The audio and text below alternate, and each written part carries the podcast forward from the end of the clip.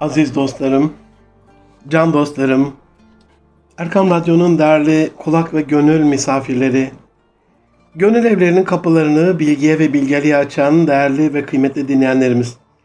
Erkam Radyo'da Münir Arıkan ile Nitelik İnsan programındasınız. Programımıza hoş geldiniz efendim. 2020'nin 31. programında bir kurban arefesinde Leyali Aşrin sonlarına doğru mübarek 10 günlerin, Zilhicce'nin ilk 10 günlerinin sonuna doğru sizlere başlı başına bir fedakarlık olan kurban arefesinde fedakarlığın hayatımızdaki yeri ve önemini arz edeceğim inşallah. Aziz dostlarım bize ulaşmak isterseniz nitelikli insan erkamradyo.com e-mail adresinden veyahut et ve et Munir Arıkan Twitter hesaplarımızdan bize ulaşabilirsiniz. Aziz dostlarım, basit bir çamurdan yani su ve toprağın karışımından, yapışkan bir balçıktan, pişmiş topraktan yaratılmasına rağmen Rabbimin ona ruhundan üflemesiyle ve Esma'nın tüm isimlerini ve bilmediği şeyi öğretmesiyle meleklerin bile kendisine secde ettiği yüce bir makama yükselen, pek değerli, eşrefi mahlukat olan, ahseni takvim olan, zübde-i alem olan, yaratılmışların en üstünü olan değerli insanlar, dostlar, kardeşler, ahbaplar. Unutmayın ki bunca iyilik ve güzellikle dolu özelliklerimize ve güzelliklerimize rağmen madalyonun bir de öteki tarafı vardır.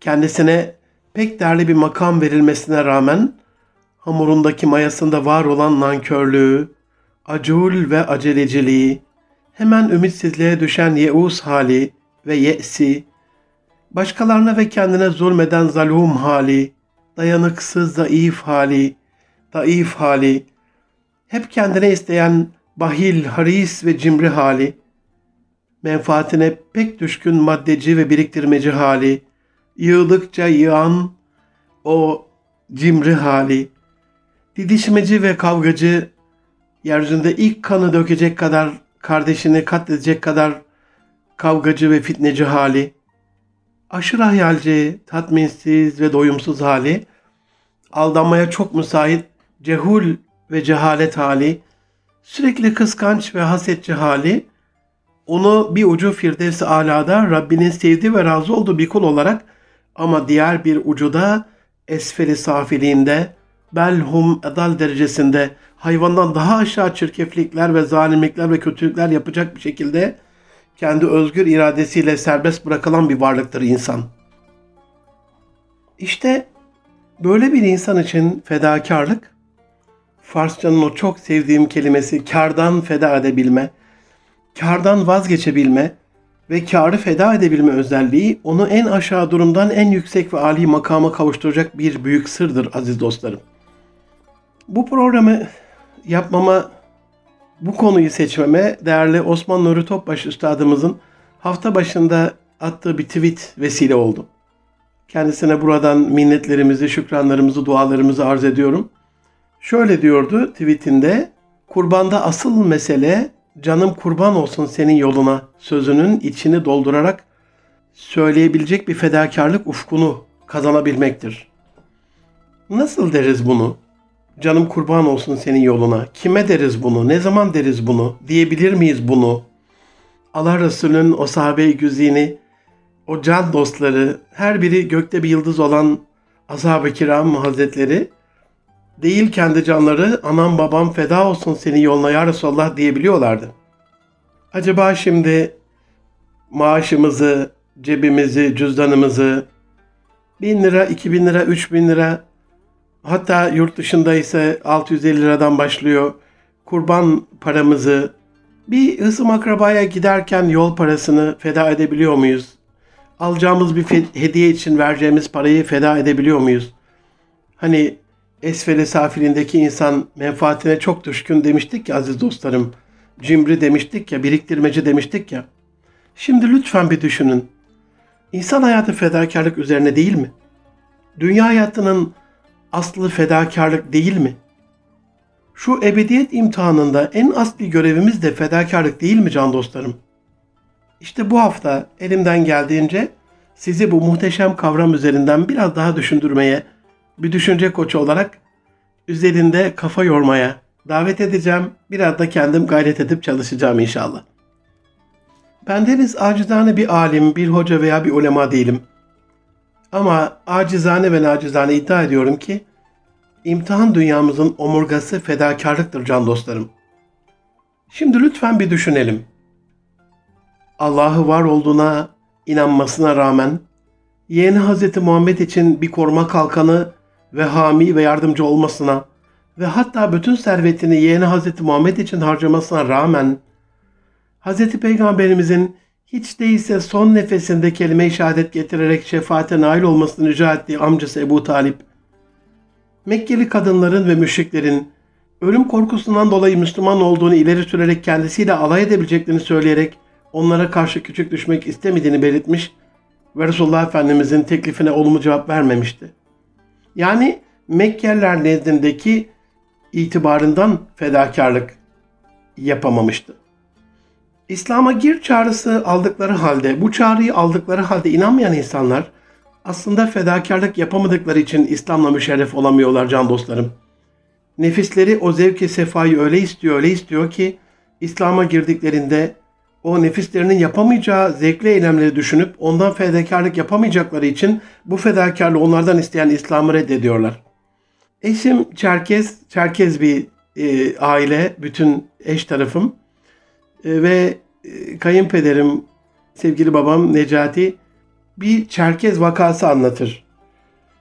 Soğuk Savaş'ın bittiği yıllarda Kafkasya'ya tebliğ için giden İslam uleması onlara anlatır İslam'ı. O kadar çok Ruslar bozguna uğratmışlar, perme perişan etmişlerdir ki inanç ve akaide, akideyi, vodkayı, Rusların milli içkisini şarap olarak görmedikleri için onu helal kabul ederek içiyorlar. Hem de nasıl. Tabi o hoca efendiler de anlatıyorlar. İşte zekatı anlatıyorlar, sorun yok. Haccı anlatıyorlar, sorun yok. Namazı anlatıyorlar, sorun yok. Zinayı anlatıyorlar, sorun yok. Tabii ki bunlara uyulması lazım. İslam'ın hükmü neyse. Ama içkiyi anlattıklarında diyorlar ki hocam bize bir gün müsaade edin biz bir düşünelim. E, ayrılıyor giden tebliğciler. Ertesi gün toplanıyor e, tekrar o cemiyet ve reisleri o baş damade e, şöyle bir cevap veriyor. Efendim diyor biz düşündük taşındık eğer bu vodka olmayacaksa biz teklifinizi kabul etmiyoruz. Ne yaptılar şimdi? Vodkayı içime zevkinden fedakarlık yapamadıkları için İslam'ın diğer emirleriyle de müşerref olamadılar. Bazen başı açık kızlarımıza bir tebliğde bulunur insanlar. İşte başlarını örtmesiyle alakalı, daha böyle mazbut bir hayat yaşamasıyla alakalı ne derler? İşte hacca gidince yaparız, evlenince yaparız, çocuğumuz olunca yaparız. O anda o açık saçık gezme zevkini feda edemedikleri için o teklifi kabul etmezler. Ya da namaz kılmayan birine bunu önerdiğinizde işte sabahın erken vaktinde kalkmak çok zahmetlidir, abdest almak zahmetlidir, e, beş vakit günde namaz kılmak zahmetlidir. E zaten cennet kolay değildir ki. O namaz kılma dönemlerindeki kişisel zevklerini feda edemediği için namazına başlamıyordur. Onun için diyorum imtihan hayatımızın omurgası fedakarlıktır aziz dostlarım. Hatırlayın İslam'ın ilk yıllarında Allah'a ve peygambere inanmasına rağmen zekat vermeyi, sırf zekat vermeyi reddettiği için kafir olan sahabenin öyküsü anlatılır bize. Fakirken adı mescit kuşudur. Cennet mekan görülen, mescitten çıkmayan bir sahabedir Salebe. Ama fakirlik öyle canına tak eder ki, öyle canına tak eder ki sürekli Resulullah Efendimiz'e gelip sallallahu aleyhi ve sellem Ya Resulallah bana mal ve mülke kavuşmak için dua et. Mal ve mülke kavuşmak için her seferinde reddeder Peygamberimiz. E tabi Allah'ın bildirdiği bilgiye sahip. En sonunda o kadar çok üsteler ki Peygamberimiz yine kendisinin şu andaki durumunun kendisi için daha hayırlı olduğunu cevaplamasına rağmen, söylemesine rağmen ısrar eder, ısrar eder. En sonunda Peygamber Efendimiz sallallahu aleyhi ve sellem Ya Rabbi Salih istediği dünyalı ver diye dua eder. Can dostlarım Medine'nin ovaları almayacak kadar koyunları keçileri olur. Siyer tarihinde çok kati bir vakadır yani. Birçok ravinin anlattığı bir vakadır. Neredeyse müttefakun aleyhtir yani tevatür derecesinde sahih rivayetler günümüze kadar ulaşan bir ibretlik öyküdür. Sıfırdan zengin olan bu kişi Salebe zekat ayetleri inip de malının kırkta birini, yüzde iki buçuğunu yani zekat olarak vermesi istendiğinde bu kadarı çok diyerek bu sizin yaptığınız düpedüz haraç toplamaktır diyerek dinden çıkacaktı. Salebe'nin yapamadığı şey neydi? Fedakarlık. Üstelik çalışarak, didinerek, kendi emeğiyle kazandığı bir şey değil, bir duayla, onun bereketiyle, Resul Efendimizin duasının bereketiyle kendine bahşedilen kardan, karından feda edemedi Salebe. Ya hiç öyle şey olur mu? Ben olsam hepsini verirdim. Nasıl olsa peygamberin duası var, yenisine yenileri gelir falan diye düşünebiliriz ama bugün bizim durumumuz da ondan çok farklı değil can dostlarım. Evet Allah verdiğiniz bir şeyi asla eksiltmez. Onun rızası için verdiğiniz bir şeyi tamamlar, fazlasıyla iade eder. Ve buna iman etmemize rağmen bir aile koçunuz olarak söylüyorum. Ailelerde boşanma düzeyindedir.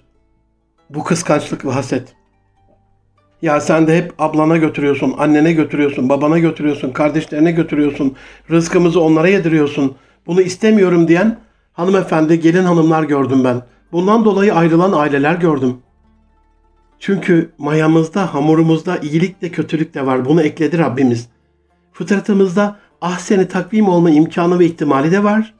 Esfeli safiliğine Allah muhafaza düşme riski de var can dostlarım. Hür iradesiyle, irade-i cüziyesiyle külli iradenin ona asla müdahale etmediği, kaderin sahibi Rabbim amenna ala ra'si vel aynı ama tamamen serbest bırakılan, hür iradesiyle hür bırakılan, hürriyet bahşedilen insan bu serbestliği içerisinde kişisel tercihleri ve kararları ile imtihanını kazanması gerekiyor. Yoksa Rabbim dileseydi hiç kötülüğü vermeyebilirdi, şeytanı yaratmayabilirdi, imtihan etmeyebilirdi. Bir düşünseniz Hz. Adem Aleyhisselam'ın cennetteki durumuna bir bakın. Koskoca cennet. Allah seni yeryüzünde kendime bir halife yaratacağım diye yaratmış, eliyle şekillendirmiş, ruhundan üflemiş. Meleklerin bile bilmediklerini bilir hale getirmiş, terbiye etmiş, bilmediğini öğretmiş ve meleklerini sana secde ettirmiş. Sana secde etmeyen yüksek makam sahibi iblisi sırf sana secde etmedi diye cennetten kovmuş. Ve sana bir eş yaratarak ey Adem işte cennet. Eşinle beraber burada kalın, canınızı istediği her şeyden yiyin. Yiyin, için ancak şu ağaca yaklaşmayın buyurmuş. Ama Hazreti Adem ve Hazreti Hava validemiz şeytanın kendine secde etmeyen şeytanın, o kovulmuş şeytanın vesvesesine yenilerek yasak ağaca yaklaşıp meyvesini yiyin böylelikle meleklerden olursunuz, sonsuzluğa erersiniz yalanına kanmıştır. İşte insanın zayıf hali, zayıf hali budur can dostlarım. Heva hevesine hemencecik uyan, o vaat edilen şeytan tarafından verilen telkinlere hemencik kanabilen bir yapımız var. Bu da burada da bir fedakarlık var buradaki olay da fedakarlıkla alakalı tamamen. Hazreti Adem ve Hazreti Hava validemizin burada yaptığı şey fedakarlık yapamamalarıdır. Allah yaratmış ve cennete koymuş. Mertebelerin en üstünü bahşetmiş. Tüm meleklerin secde ettiği en itibarlı ve yüce bir varlık olmuşsunuz yaşadığınız muhitte. İtibarınız süper yani. Başka bir payye ne gerek var? Bir de Allah'a öyle dilemiş. Ama insan menfaatine çok düşkün demiştik ya. Allah'ın takdir ettiği şekliyle değil de kendi plan, hesap, hayallerimiz doğrultusunda bir hayat için yasak meyveye uzanı verdik. Halbuki yemesek ne olacaktı? Ne olacaktı ki? Ne olabilirdi ki yani? Allah'ın gözü önündeyiz, cennetinde onun yanındayız. Ebediyet de olmasaydı ne olurdu ki sanki? Allah öyle dilemiş. Belki üç gün, belki beş gün, bir günlük kelebekler var yani. Neyimizle kazanıyoruz ki ebediyeti? Neyimiz ebediyeti kazanmaya yeterli bir payek? Zaten o vaat edilen de şeytan tarafından yalandı sonuçta. Ve Hz. Adem ve Hava validemiz meraklarını feda edemediler. Merakları hususunda fedakarlık yapamadılar. O vesveseyi kendilerine uzaklaştıramadılar. Var olan o sonsuz nimetler içinde mevcut halleriyle yetinmediler. Daha fazlasını isteme huyları onları cennetten kovdurup dünyaya indirdi. İmtihanımız böyle başladı aziz dostlarım biliyorsunuz olayı. Şimdi bazı ukelalar ya onca nimet Hazreti Adem ve Hazreti Hava keşke yasak meyve yemeseydi diyor. Hiç kendi mevcut nankörlüklerini düşünmeden, görmeden.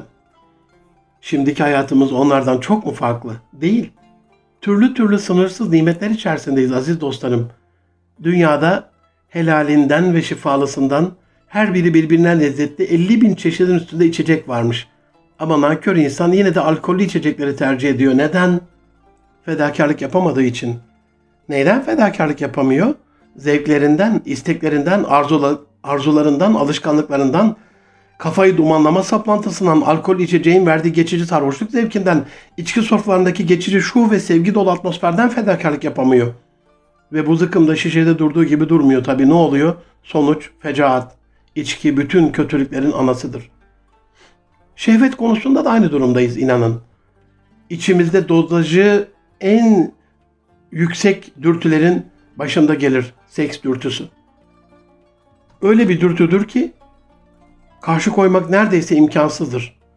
Kur'an-ı Kerim'de anlatılan Yusuf suresinde Yusuf kıssasını bir düşünün. Züleyha validemiz onu kendisine çağırdığında Allah'tan bir bürhan görmeseydi, Allah yardım etmeseydi neredeyse onun bile kalbi kaymak üzereydi. Allah korusun. Onun için Rabbimiz zinaya yaklaşmayın diyor can dostlarım. Zina etmeyin, zina yapmayın falan demiyor. Çünkü onun yapıldığı veya yapılma riski olan bir mekana veya duruma yaklaşırsan bu melanetin çekim gücü o kadar çok kuvvetli ki çeker seni içine engel olamazsın. Peki şehvetine yenik düşen kişi nasıl bir fedakarlık yapamıyor? Birkaç dakikalık zevk halini feda edemiyor. Onu istiyor. Çok acırım. Böyle o küçücük yavrulara hatırlayın 10-15 yıl evvel Kayseri'de bayramın ilk günü şeker toplarken tecavüze uğrayan 3 yavrumuza. Onların ailelerine yanarım hala düşündükçe. Ama hani cehenneme gitmenin de herhalde en kısa en kestirme yolu. Ne oldu? Birkaç dakikalık zevke değdi mi? Feda edemedi. Sabredemedi. Kendi o sapkın, ahlaksız, melanet, mendebur e, isteğini, şeytanın onu esveli safiline düşürme, hayvandan da aşağı yapma halini feda edemedi. İşte bu saplantı düzeyinde bu illete bu derecede düşmüş kişiler her gün bu rezilliğin, rüsvalığın pençesinde hayatlarını mahvediyor aziz dostlarım. O birkaç dakikalık zevk halini Allah'ın rızasını kazanmaya feda edebilse kazanacak imtihanı ama edemediği için esveli safilinde. Ya da helalinden evleniverse. Kaldı ki evlilikte bile sınırsız değildir cinsellik. İnsan hayvan değildir çünkü. Canı her istediğinde o eylemi yapamaz. Yapmaması gerekir çünkü. Onun için belli sınırları vardır, belli süreleri vardır, belli şartları vardır. Hatta her cinsel ilişkiden sonra emrolunan o zorunlu gusül abdesti o eylemin helalinden bile olsa, eşinle bile olsa çok sık yapılmasını engellemek üzere araya bir mesafe koymak, bir zaman mesafesi koymak üzere konmuş bir koruma tedbiridir bence. Belli bir süre içerisinde cinselliğin geçme hali, cinsel arzuyu istememe hali. O da bir koruma tedbiridir. Biyolojik olarak. Günümüzün bir başka olaya bakalım. Günümüzün ailelerinin en büyük sorunu haline gelen anne babaya bakma durumuna bir bakalım. Asıl sorun burada da yine fedakarlıktır. Kendi düzeni bozulmasın diye evlerini alamıyor anne babayı çocuklar. Anne babanın bir ihtiyacı olduğunda kendi ihtiyaçlarına fedakarlık yapamıyor evlatlar. Kendi alışmış ev halini, ev hayatını, rutinlerini bozamıyor evlatlar. Aile içerisinde eşi bir şey istiyor hanımından. Hanımın o andaki keyfi yaptığı ve uğraştığı bir şey, izlediği bir film veya dizi dolayısıyla kocasının isteğine olumlu cevap veremiyor. Dizisini, filmini kocasının isteğine feda edemiyor. Burada da asıl olan şey fedakarlık işte karşımıza çıkıyor. Halbuki evlatlar zevklerini feda edebilse, zevklerinden fedakarlık yapabilse, rızıklarından fedakarlık yapabilse, kazançlarından fedakarlık yapabilse, anne babaları için, hısım akrabaları için, fakir fukara için, yolda kalmış için, yetim için, öksüz için, zayıf için, fakir fukara için ne kadar muhteşem olurdu değil mi? Futbolu çok seven arkadaşlarınız varsa aziz dostlarım, can dostlarım, onların sizinle arkadaşlık hatırını ölçmek adına, arkadaşlığınızın değerini, derecesini tartmak adına şampiyonluk maçı zamanına denk gelen bir etkinlik önerin bakalım kabul edecekler mi? Ya da boşu boşuna madara olmanıza gerek yok ben sonucu biliyorum asla kabul etmezler. Burada olan ne peki? Yine fedakarlık. Şampiyonluk maçını izleme keyiflerine sizin arkadaşlık hatırınıza feda edemedikleri için bu keyfi sizinle olan dostlukları yıpranacaktır büyük ihtimalle. Aynı şey şirket toplantısını çocuklarını gezmeye götürmeye tercih eden, çocuklarını gezmeye götürme yerine şirket toplantılarına giden, çocuklarıyla ilgilenme yerine bir müşteriyi daha ziyaret edip daha fazla kazancı tercih eden, çocuklarını yıl sonu mezuniyet törenlerini görme, onun bir etkinliğine katılma, onunla meşgul olma yerine bir iş bağlantısı, bir iş görüşmesinin peşine koşan anneler, babalar, çalışanlar aslında yine fedakarlık yapamadıkları için kaybediyordur bu imtihanı. Gece bebeği ağlayan bir anne babanın durumuna bakın bir. Anneler kalkar genelde, anneler ilgilenir. Neden? Çünkü babaya göre daha merhametlidir anneler. Allah'ın rahim sıfatına mazhar o güzel dostlar. Ne olur ki sanki anne kalktığında baba da ona destek için kalksa, ona yardımcı olsa. İlla bir yardım da gerekmez ama hani uyanık olmak bile, onun uyanık olduğu vakitte o uyanıklığa eş olmak bile, hani eşimiz ya, ruh eşimiz ya. İnanın çocuk büyütürkenki problemlerin birçoğu böyle çıkar. Dertten dert üretme diyorum ben buna. Kalk der, öbürü sen kalk der. Senin çocuk ağlıyor der. O da der biz bu çocuğu birlikte yaptık. Senin çocuk da ağlıyor. Sen ne biçim konuşuyorsun? O sen bana nasıl bağırıyorsun? Çocuk orada ağlamaktan bir hal olur. Problemden problem çıkartma. Problemden problem üretmeyin. Problemi problemle çoğaltmayın aziz dostlarım. Halledin. Peygamberimiz Hira'ya giderken güneş altında Hazreti Hatice validemizin onu uğurladığı, onu mağaraya ulaştığı vakte kadar güneş altında yürüdüğü için gölgede beklediği, gölgede beklemediği, güneşte güneş altında beklediği, Muhammed'im güneş altında şimdi ben nasıl gölgelenirim dediğini okuduk Siyer'de. Ondan sonra batılı cahillerden yok empatiymiş, yok duygusal zekaymış, türlü türlü nasipsizlikler dinliyoruz. Bilginin kralı burada, bizde, bilgelik burada. Savaştan dönmesini de güneş altında beklediğini biliyoruz. Hazreti Hatice Sultan Validemizin. Alın size empatinin imparatoru. Ne yapıyor? Zevkini, rahatını feda ediyor sevdiği için. Gece bebeği ağlayan çiftler de birbirinin gönlünü alır bu şekilde yapsa. Ama uykuyu feda edemezsen sevgine, rahatını feda edemezsen sevgiliye, yarınki toplantını, bu akşamki görüşmeni feda edemezsen çocuk değil kariyer büyütürsün ama sonunda da pişmanlık vardır aziz dostlarım bu işin sonunda. Can dostlarım, programın başında söylediğim gibi gerçekten imtihan dünyasının omurgası fedakarlıktır. Mazlum ve mahzun coğrafyalarda evine kurbandan kurbana et giren fakir fükarayı düşünüp kendisi için alacağı kişisel bir ihtiyacından vazgeçerek onlara birer kurban göndermek de bir fedakarlık değil midir? Mazlum ve mahzun coğrafyalarda kıt kanaat geçinen ve çoluk çocuğunun geçimi için hiçbir kaynağı olmayan fakir fukarayı düşünüp kendisi için alacağı kişisel bir ihtiyacından vazgeçerek zekat ve sadaka vermek de bir fedakarlık değil midir? Benim gittiğim yeter. Bugüne kadar onlarca yüzlerce kez umre yaptım. Hac yaptım. Gelecek sene inşallah korona biter ve kapılar açılırsa ben bir akrabamı, komşumu, arkadaşımı hacca ve umreye yollayacağım diye kişisel olarak o kutsal mekanlarda alacağı o ilahi lezzeti kardeşi için feda edebilmek de bir fedakarlık değil midir? Biz hep fedakarlık menkıbeleriyle büyütüldük. Ama büyüyünce gördük ki bunlar gerçekten birer menkıbeymiş. Gerçek hayatta günümüz hayatında yeri yok neredeyse. Bir makama atanacakken hayır beni değil de benden daha liyakatli olan filanca arkadaşımı atayınız diyen bir siyasetçi, bir bürokrat, bir sivil toplum gönüllüsü gördünüz mü Allah aşkına? Ben görmedim aziz dostlarım. Herkes Rabbena hep banacı oldu. Hep bana dese yine neyse. Aman o olmasın diye bir karşı lobi de var şu anda. O faaliyete de giriliyor yalandan. Aman o iyiliğe kavuşmasın. Hasedin de zirvesi.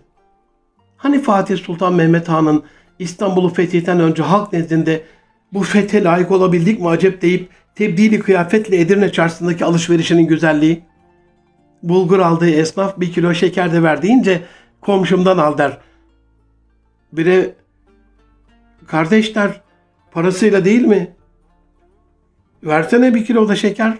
Beyim der ben siftahımı yaptım. Onu da yan komşumdan al. Onu da yan komşumdan al. Ona gidiyor şekeri veriyor, pirinç istiyor. Onu da yan komşumdan al. Hep yan komşularına yolluyorlardı ya Fatih. Şimdi mümkün olsa her şeyi benden al. Almazsan canımı almıştan beter oluyorum havası var esnafımızda. Benden almıyorsan canımı al diyorlar. Öyle olunca da siyasi gündeme manevi altyapısı itibariyle yetişemiyoruz biz şu anda. Çünkü insan yetiştiremiyoruz. İnsanımızı o fedakarlık ruhuyla yetiştiremiyoruz. Şahsi menfaatlerini feda edebilecek, din kardeşi için maddi kaynaklarını feda edebilecek, zamanını feda edebilecek, olumsuz kin, nefret ve haset duygularını bastıracak bir insan yetiştiremiyoruz çünkü. Çocuklarımız, gençlerimiz tembel, zamanlarını doğru ve etkili kullanmıyorlar. Peki neden? Ellerinde cep telefonu ve önlerinde bilgisayar varsa yoksa sanal alem, sosyal medya ve oyunlar anne babaya bir bardak su getirmeyi ibadet bilip 5 dakikalık oyunlarına fedakarlık yapamıyorlar. Burada da söz konusu olan şey fedakarlık. Oyunun sonuna kadar gitme isteği, oyunu yarım bırakmama isteği, filmi sonuna kadar izleme, ona bir ara vermeme isteği. Ne olur aziz kardeşim, cennetin ayaklarının altına serildiği annenin hatırı için filmi durdur tuşu var işte durdurup da hayır kesintisiz bir zevk istiyor beyefendi. Ve böyle olunca da oyunun sonuna kadar gitme isteği, filmin sonuna kadar izleme isteği bir iki saat ders çalışıp adam gibi bir başarı elde etmelerini engelliyor. Bugün bir saat izleyeyim, yarın da kalanını izleyeyim duygusu yok. Bugün bir saat izleyeyim, bir saatte çalışayım. Öyle yok. Bugün bir saat izleyeyim, bir saat oynayayım, bir saat anneme babama yardım edeyim yok. Hemen şimdi derhal hepsini istiyorlar. Sürekli istiyorlar kişisel zevklerin tatminsiz, doyumsuz, kanaatsiz bir gençlik ve çocuk şu anda evimizde. Tamamını ermek istiyorlar. Hal böyle olunca da hayatlarında hiç kardan feda edemeyen zavallı menfaatperver varlıklar haline geliveriyorlar. Onlar kendi kendilerinin farkına varmadan. Ondan sonra Rabbimiz istediği kadar kitabında Rabbin için namaz kıl kurban kes desin. Oynadıkları oyun ve izledikleri filmi feda edemedikleri için namazı alacakları can canlı marka kıyafeti, marka spor ayakkabı ya da bilgisayarı feda edemedikleri için de kurban kesmeyi eda edemiyorlar.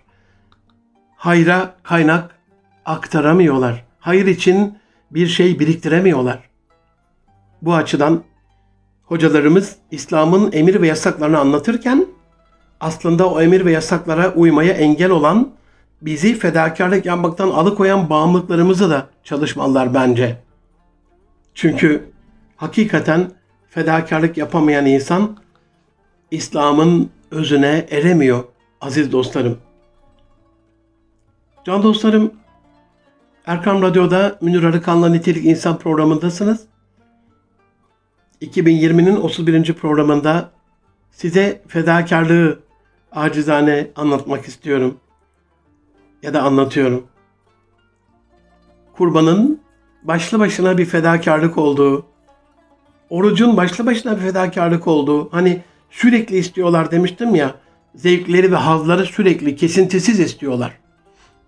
Kur'an-ı Kerim'de hazları ve zevkleri sürekli isteyen, bundan dolayı da yeme hastalığına tutulmuş olan ve doydukları için de o yeme arzusu baskın, onu da engelleyemiyorlar. Bu sefer çok özel tüylerle affedersiniz ne olur beni affedin. Boğazlarından o tüyü sokup kusarak yedikleri o bütün nimeti dışarıya çıkartarak tekrardan tıka basa yiyen ve helak olan bir kavim anlatılır. Peki bizim durumumuz çok mu farklı ondan? Amerikan Sağlık Bakanlığı birkaç ay önce mideye dışarıdan buna benzer bir aparat takılmasını onayladı aziz dostlarım. Allah bizi helak etmesin de ne yapsın? Allah'ın rahmetine, merhametine sığınıyoruz. Onun gazabından rahmetine sığınıyoruz. Yoksa hani toplu imhamız hiç işten bile değil yani. Aynı. O kavimler bir tüy sokarak kusuyorlardı yediklerini tekrar yiyorlardı. Tekrar kusup tekrar yiyorlardı. Böylelikle şişmanlamaktan kurtuluyorlardı. E şimdi bizim durumumuz çok farklı değil. Yarın bir gün Türkiye'de gelirse şaşırmayın yani. Ben gördüm o cihazı. Ee, şöyle düşünün mideye göbek deliğinizin oradan istediğiniz zaman hijyenik bir şekilde açılıp kapanan e, bir şırınga sistemini oraya takabileceğiniz bir aparat koyulmuş. Üzeri böyle e, kapatmalı, özel bir korumalı. İstediğiniz zaman onu açıyorsunuz. E, özel bir şırınga sistemiyle mideyi boşaltıyorsunuz. İstediğiniz kadar yiyebilirsiniz ondan sonra. Hani mide e, 1-2 saat hazmetti. Tam böyle ince bağırsaklara yollayacak. Hop bütün yediklerinizi dışarıya. Niye? Zevk sürekli olsun. Oruç nedir Allah aşkına? Sürekli yeme zevkimizin feda edilmesi değil midir? Sürekli şu sıcak yaz günlerinde su içme zevkimizin feda edilmesi değil midir Allah'ın rızası için? Aziz dostlarım, çok şey var daha fedakarlıkla ilgili söylenecek ama geçen hafta biliyorsunuz bir canlı yayın yaptık. Ailede Huzur Araçları programında 24'üne denk geldi. O mübarek güne denk geldi. Ayasofya'nın camiye çevrilip ilk cumanın kılındığı o kutlu cumaya denk geldi. Ve alışkın olduğumuzun dışında e, stüdyodan ya da evimizden değil Ayasofya meydanından e, bir canlı yayın yaptık. Bu canlı yayında ilk defa sizinle bir metin hazırlamadan o anda meydandaki ve bendeki duyguları canlı canlı paylaşayım istemiştim.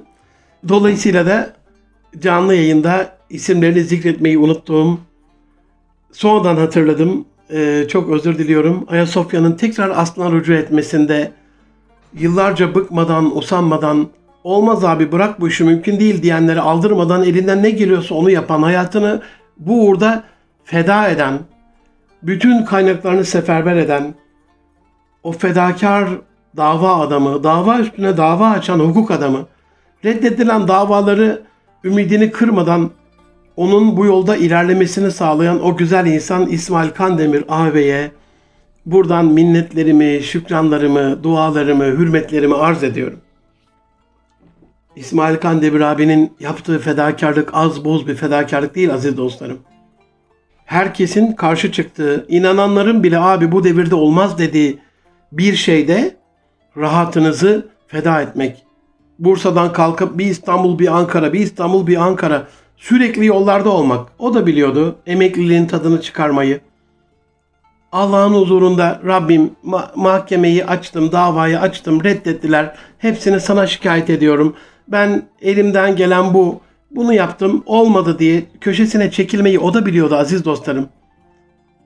Manevi babam, muhterem hocam, sevgili Hayrettin Karaman onun için der ki, Profesör Doktor Hayrettin Karaman Üstadım, evladım Müslüman elinden geleni yapan kişi değildir. Müslüman elinden gelenin en iyisini yapan kişi de değildir. Müslüman işin gereğini yapan kişidir. İşte muhterem hocamın anlattığı insan tipini İsmail Kandemir ağabeyde gördüm. Allah ebeden razı olsun. Bana bir güzel veciz sözün gerçekliğini ispat etti yaşantısıyla. İsmail Kandemir abi. Ne yaptı? Müslüman elinden geleni yapan değildir. Hani adım mıdır, elimden gelen budur. Hayır değil. Peki elimden gelenin en iyisini yapan da değildir. Yani işte gittim, kaynaklarını seferber ettim, mahkemeler açtım falan her seferinde reddettiler. Çekildim. Hayır, işin gereğine Ayasofya'nın aslına rücu etmesi, Fatih Sultan Mehmet Han'ın vakfiyesindeki lanetin kalkması, Ayasofya'nın cami olarak ibadete açılması. İşin gereği buydu ve onu yaptı. Allah ebeden razı olsun. Danıştay 10. Daire Başkanı Yılmaz Akçil Başkanımıza, üyeler Sayın Ömer Civri ve Sayın Abdullah Aygün Beyefendiye, Sayın Lütfiye Akbulut Hanımefendiye en içten kalbimin bütün zerrelerince şükran, sevgi, saygı ve hürmetlerimi, minnetlerimi arz ediyorum efendim. Hepsini canı gönülden tebrik ediyorum.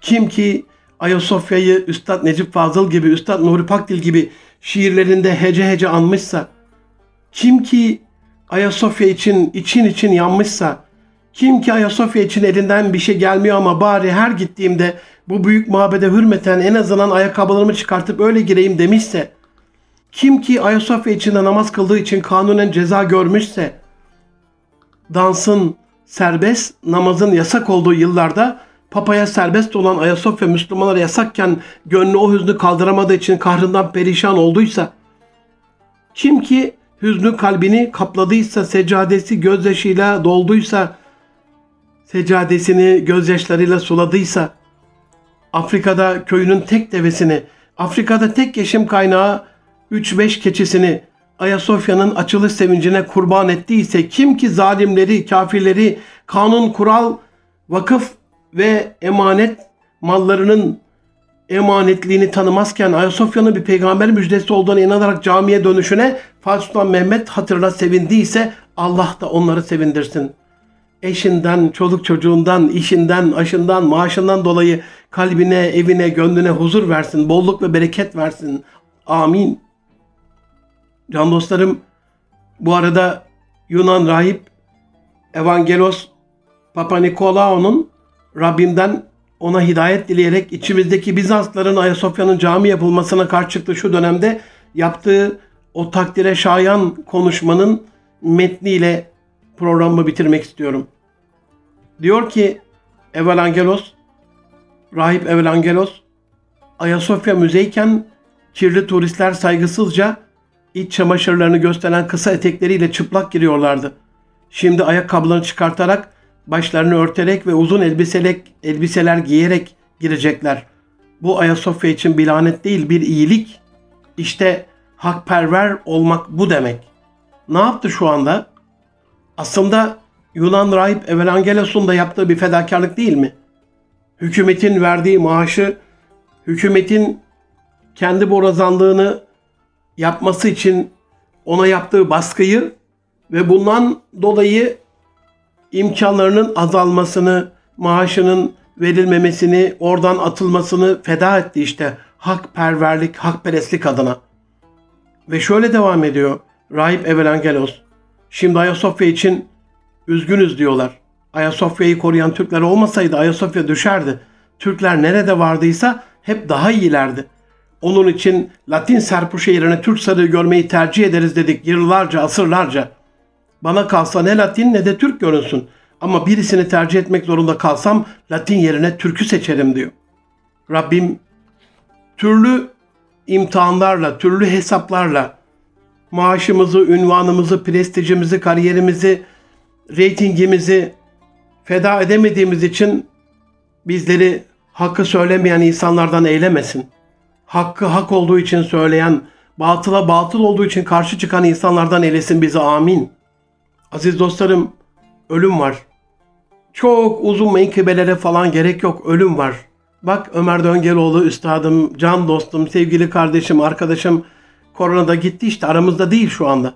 Abdülmetin Balkanlıoğlu hocam o yiğit ve mert delikanlısı kürsülerin gitti işte şu anda kükremez oldu kürsülerde. Ölüm var.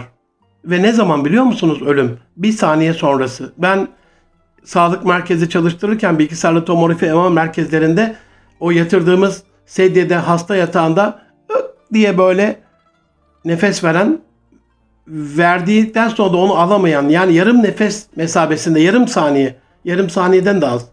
Hık diyorsunuz gidiyorsunuz. Ölüm bu kadar. Çok ölüm görmüş bir kardeşinizim. Çok uzak değil ölüm. Mahşer bir saniye sonra hemen serilecek gözünüzün önüne. Sırat karşınızda dibinde cehennem gayya kuyusu ileride cennet. Firdevs-i Ala peygamberimiz ve Rabbimiz bizi bekliyor. Tercih sizin ve bizim. Programımı manevi babam muhterem hocam Profesör Doktor Hayrettin Karaman'ın Ayasofya ile ilgili camilerimizi ihya etmenin en az fethetme ve inşa etme kadar önemli olduğunu söylediği şu veciz ve anlamlı emanetiyle bitiriyorum. En büyük ve en güzel bu tarihi camiler cemaatsiz kalırsa, isimleri cami olsa bile bence turistlere hizmet veren müzeler gibi olurlar. Gerçek manada müzeden camiye çevirme, camileri cemaatle, ibadetle, hizmeti bakımından Peygamberimiz sallallahu aleyhi ve sellemin hizmetine benzetmekle olur. Profesör Doktor Hayrettin Karaman. İnşallah sabah namazlarında, yatsı namazlarında garip ve mahzun bıraktığımız camiler şimdilik yine bir sosyal mesafe, yine korona tehlikesi ve riski diye birazcık kendimize bahane bulduğumuz ama yine gidenlerin gittiği elhamdülillah dün Mescid-i Nebevi'yi izlemiştim. Sosyal mesafeli olsa da cemaat tamamen doldurmuştu. İnşallah bir üstadımızın dediği gibi Kabe'ye gidemiyor değiliz. Kabe kovdu bizi diyor ya. İnşallah kovulmamışızdır. İnşallah Rabbimizin rahmeti yine galip gelecektir. İnşallah o Halik-i Zülcelal bize acıyacaktır. Kulluk halimize bakacak, kulluğumuza bakacak ve o kendi ilahlığıyla bize rahmetiyle muamele buyuracaktır. Layık olduğumuz şekliyle değil, kendi eşsiz, sonsuz rahmeti ve merhametiyle bize muamele buyuracaktır ve inşallah o ümit ettiğimiz güzel günler yarından da çok yakın bizi bekleyecektir. Can dostlarım, aziz dostlarım, Erkam Radyo'nun değerli gönüldaşları, bir programımızın daha sonuna geldik. İnşallah yarın Arefe, Arefe ile alakalı radyomuzda birbirinden güzel hocalarımız, üstadlarımız nelerin yapılması gerektiğini çok güzel bir şekilde açıklıyorlar. Ee, bana buradan ekstradan bir şey söylemek düşmez. Arefe'yi Arefe gibi o İslam'ın en güzel günlerinden, en anlamlı günlerinden, en bereketli günlerinden biri olan Arefe'yi Arefe gibi yaşadığımız hemen sonrasında gelecek olan Cuma'yı hem Hacı Ekber kurbana denk geldi hem de e, Ayasofya'nın açılışına denk geldi. İnşallah bayram namazında Ayasofya'da görüşmek üzere. Bayramınızı şimdiden tebrik ediyorum. Hepinize Rabbi Celle'ime emanet ediyorum. Hoşçakalın. Allah'a emanet olun efendim.